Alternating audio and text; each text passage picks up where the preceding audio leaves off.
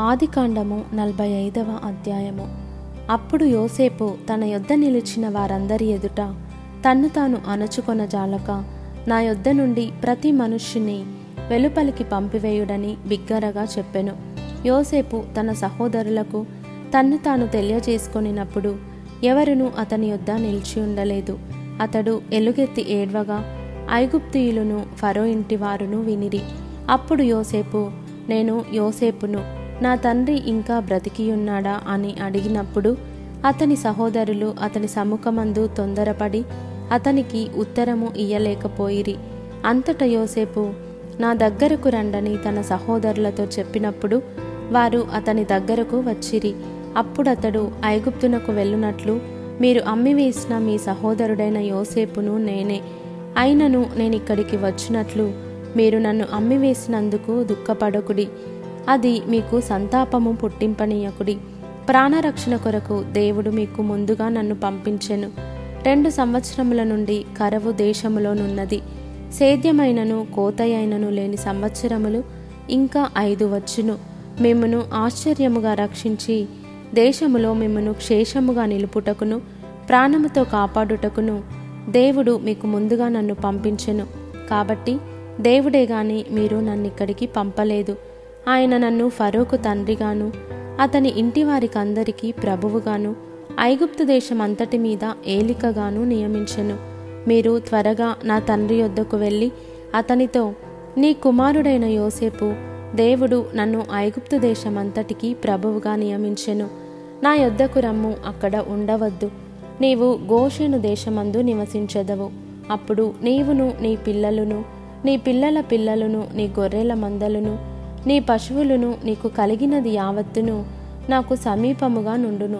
ఇకను ఐదు కరువు సంవత్సరములు వచ్చును గనుక నీకును నీ ఇంటి వారికిని నీకు కలిగినదంతటికిని పేదరికము రాకుండా అక్కడ నిన్ను పోషించదనన్నాడని చెప్పుడి. ఇదిగో మీతో మాట్లాడుచున్నది నా నోరే అని మీ కన్నులను నా తమ్ముడైన బెన్యామీను కన్నులను చూచుచున్నవి.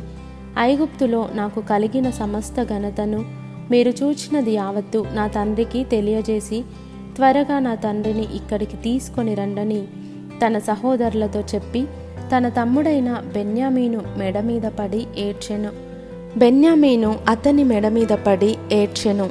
అతడు తన సహోదరులందరినీ ముద్దు పెట్టుకొని వారి మీద పడి ఏడ్చిన తరువాత అతని సహోదరులు అతనితో మాటలాడిరి.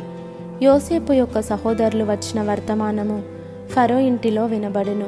అది ఫరోకును అతని సేవకులకును ఇష్టముగా నుండెను.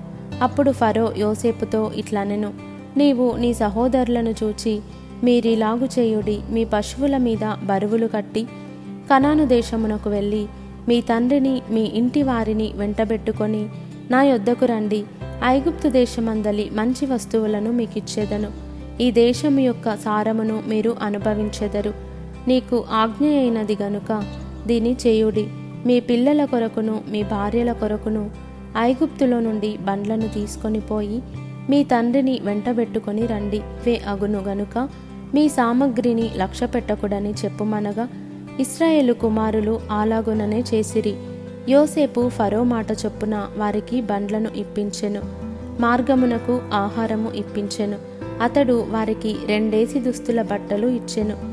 బెన్యామీనుకు మూడు వందల తులముల వెండియును ఐదు దుస్తుల బట్టలు ఇచ్చెను. అతడు తన తండ్రి నిమిత్తము ఐగుప్తులోనున్న మంచి వస్తువులను మోయుచున్న పది గాడిదలను మార్గమునకు తన తండ్రి నిమిత్తము ఆహారమును ఇతర ధాన్యమును తినుబండములను మోయుచున్న పది ఆడుగాడిదలను పంపెను. అప్పుడతడు తన సహోదరులను సాగనంపి వారు బయలుదేరుచుండగా మార్గమందు కలహపడకుడని వారితో చెప్పెను. వారు ఐగుప్తు నుండి బయలుదేరి కనాను దేశమునకు తమ తండ్రి అయిన యాకోబునొద్దకు వచ్చి యోసేపు ఇంకా బ్రతికి ఉండి ఐగుప్తు దేశమంతటిని ఏలుచున్నాడని అతనికి తెలియజేసిరి.